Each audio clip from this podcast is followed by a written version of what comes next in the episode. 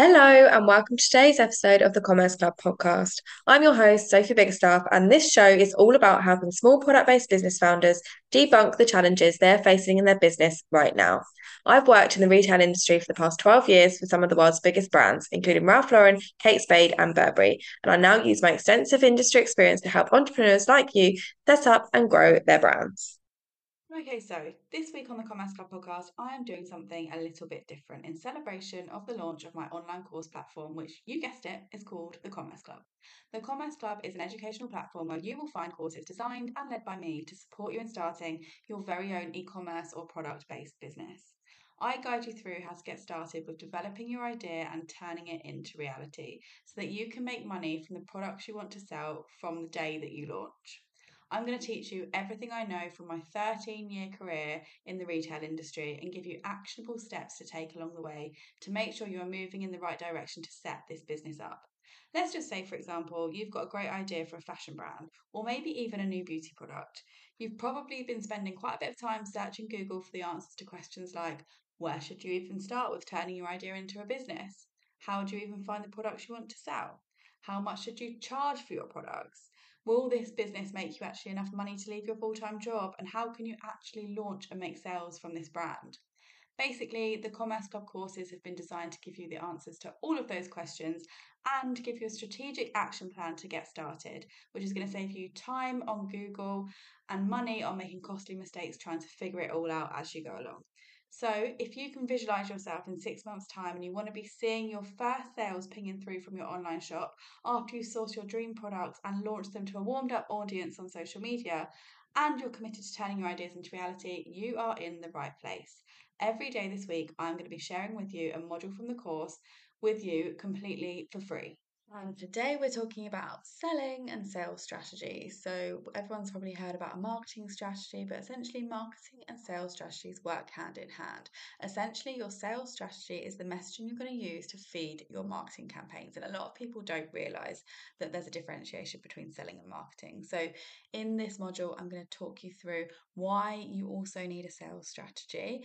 And this module is number one in the How Am I to Sell course in the Commerce Club, and it's available right now now subscribe to in the Commerce Club website. But I'm going to give you this module for free and I'm going to take you through it right now. Okay, let's delve into module one then and let's look at how you can build your sales strategy. So, if you're really close to launching, it's time to start thinking about how and where you're going to be selling this product. So, we're going to look at in this module why you actually need a sales strategy and how to actually build yourself a sales strategy. So essentially, marketing and sales strategies work hand in hand. Your sales strategy is essentially the messaging behind your marketing strategy. So you need to have a really clear sales strategy in order to figure out what you want to be marketing and what messages you want to be presenting in order to get your customers to convert with you. So when you build a sales strategy, it's a bit confusing to know what you want to include. So what should you be including in your sales strategy? So first of all, we want to figure out which channels are you going to be selling through. So there's loads of different ways you can sell your product. It doesn't just have to be on your own online site. So you might have an online store, you might have a physical store location, you might sell through marketplace platforms, which is where a third party will sell and list your product. You might sell through um, pop ups, you might sell at physical markets or through wholesale accounts. So you want to figure out which of these channels is going to be best served for your product and best suited for you to set up as a channel in your business to drive sales through. We also want to figure out what key events you might want to capitalize on to help you drive sales. So, in any retail calendar year, there are loads of events that you can jump on the back on to sell off of the opportunity and the hype around these events. So, if we give you some examples, think about Black Friday, Christmas gifting, Valentine's Day, Mother's Day, World Mental Health Day, International Women's Day. These are all events that you can build sales strategies around in order to capitalize on the hype around those events to benefit your business and your sales.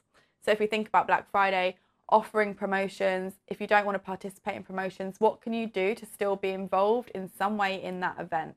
And we want to start thinking about your strategy around that so that we can plan that when we're setting up your business um, so that you've got margins to offer promotions you've got um, the stock in order to fulfill the demand that comes with participating in these events. We also want to figure out in your sales strategy what trade actions you can take when your sales start to dip. So this is things like putting on promotions, what merchandising changes you can make in your store or on your website, what is happening in your customer journey for people to not be converting, um, what content you're creating, what ads you might want to be um, driving traffic from to your website.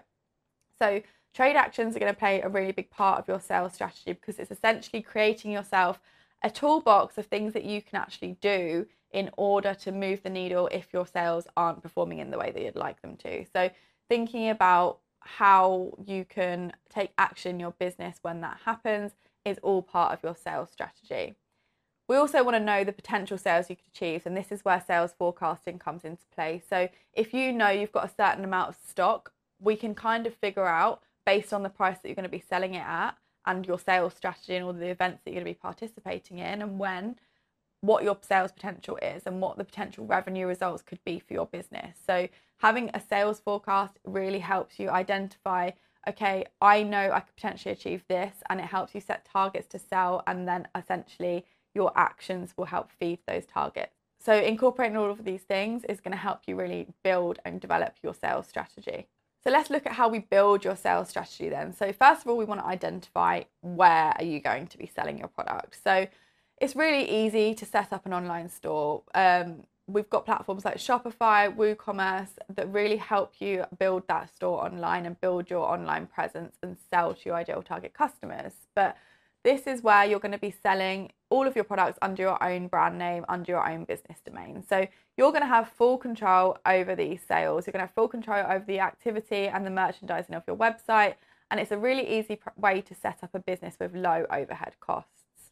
Obviously, you could also set up initially or eventually an in person store in a physical location. So, this could be permanent or semi permanent, but where you have a store, let's say on your local high street, um, where people can direct to and you can get traffic off of the streets into your store and sell your product from a physical location. This is obviously really beneficial when it comes to clothing, for example, trying clothing on, um, incorporating like a really solid customer relationship strategy in person. Obviously, you can build relationships and convert customers way easier when you're in person.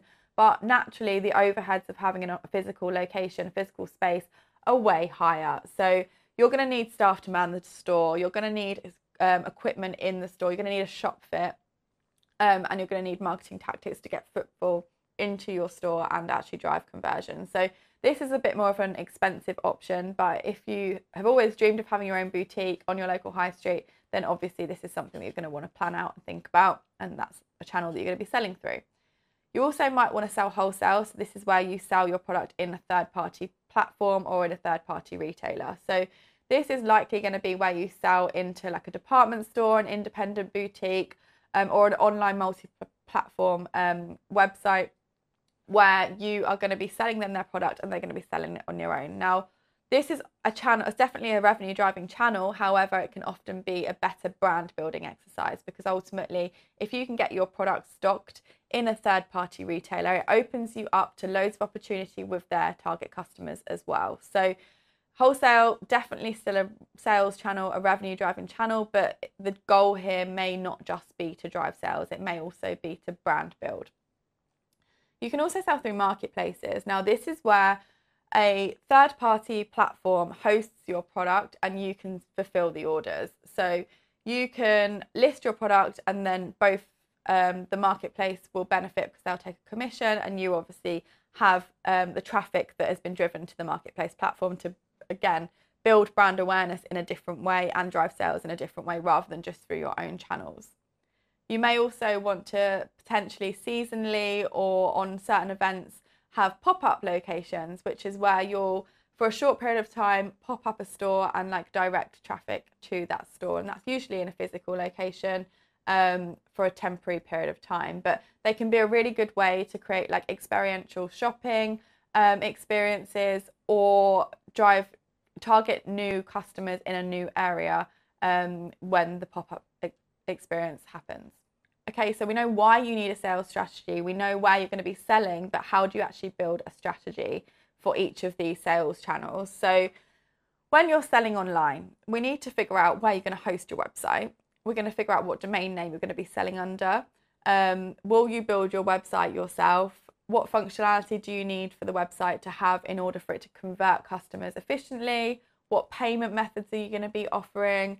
How much will any transactions fees be? And how will your customers find you? So, if you're selling online, your sales strategy really needs to figure out what journey are your customers going to go on in order to find your website, browse your website, find what they're looking for, and actually convert. So, thinking about how to um, incorporate a strategy that takes your customer on a journey through your online website is going to be the key to building a strategy for selling online. When you're building a strategy for your physical location, you're going to figure out where is the best place to host your store, like where are you going to get the most footfall, where do your target customers shop, in which area, um, and then you're going to look at locations in that place. We're going to look at what the shop fit will look at look like. How is that store going to physically look when it comes to life? What point of sale system are you going to use? Are you going to have like iPhones to make purchases on? Are you going to take cash? Are you going to take cards? What systems do you need in process in order to take payments? How many staff are you going to need to man the store? And will you make a profit after all of the operational costs at the end of the day? So, having a physical store is obviously way more expensive option and it comes with a lot more added responsibility rather than just setting up an online store. So, having a really solid strategy and a plan um, of how you're going to do all of these things is going to be really beneficial. Building a wholesale selling strategy. So, first of all, you need to figure out do you actually have the margin to sell wholesale? Because ultimately, you don't want to cut yourself short and not make enough profit by just selling to other people. So figure out which retailers you want to sell in, what you've got to offer them, um, and what do you need to set up in order for you to actually sell into a wholesale channel. Something to consider when you are selling into wholesale is that you're also going to have to invest in barcoding your product because that retailer is going to need a way of tracking your product into their system. So barcoding is going to be a really crucial part of that process as well. Um, and when do you want to start wholesaling? Do you want to start wholesaling from day one or do you want to start wholesaling a year later? When you've built a bit more brand awareness, ultimately you want to build that strategy to figure out what is the best option for you when it comes to wholesale selling. When it comes to marketplace strategy, there's various different approaches across different marketplaces. Sometimes you can list yourself on the marketplace, sometimes you can apply to be on the marketplace, and sometimes the marketplace will approach you. As an example of a marketplace, Wolf and Badger is a really solid online marketplace platform where you list your store on their marketplace. You fulfill all of the orders. They take a fee and a commission percentage when it comes to you actually taking an order. Um, so thinking about do again, do you have the margins to accommodate that? How are you going to logistically link your systems together? Are you going to be fulfilling the orders? What are the selling fees? Can you afford all of these things? Um, thinking about what do you need to incorporate into your sales strategy for marketplace selling. Um, and then same thing for pop-up, similar to um, the physical location strategy that you're going to need to build. Um, what do you need to create a temporary shop fit that's going to be exciting for your customers to shop? Um, what cost is it going to take to transport your product from A to B? Um, and are there any special edition um, merchandise that you might want to buy into to sell at your pop up store as well? Because ultimately, it's an event, it's an experience. So, what can you offer your customer there that's different to them shopping online or in your other stores? So, these are the things that you might want to think about when you're building your strategies for each of these sales channels. So, just a little nugget of information for you here. An average e commerce conversion rate is around 2%. So, this means if you want 10 orders on your website, you need to have 500 people visit your website. So, thinking about it like that is going to really help you start thinking about what action you need to take in order to get that 500 people on your website. And that's going to help form your sales strategy. So, some of the things that you can include in your sales strategy include the seasonality and the retail calendar events. So, as I spoke about earlier, you know, you've got Black Friday, Christmas, um, Easter, Valentine's Day, different days of the year like Independent Women's Day, Mental Health Awareness Day. Are any of these events relevant to your business? And if so, what can you do to drive sales to capitalize on the opportunity and the hype around these events? So, as an example, um, you might be um, wanting to participate in Valentine's Day, which means maybe you offer a Valentine's Day promotion, maybe you create an edited assortment for Valentine's Day, thinking about does your product fit to this event and how can you capitalize on the hype and the opportunity around that event?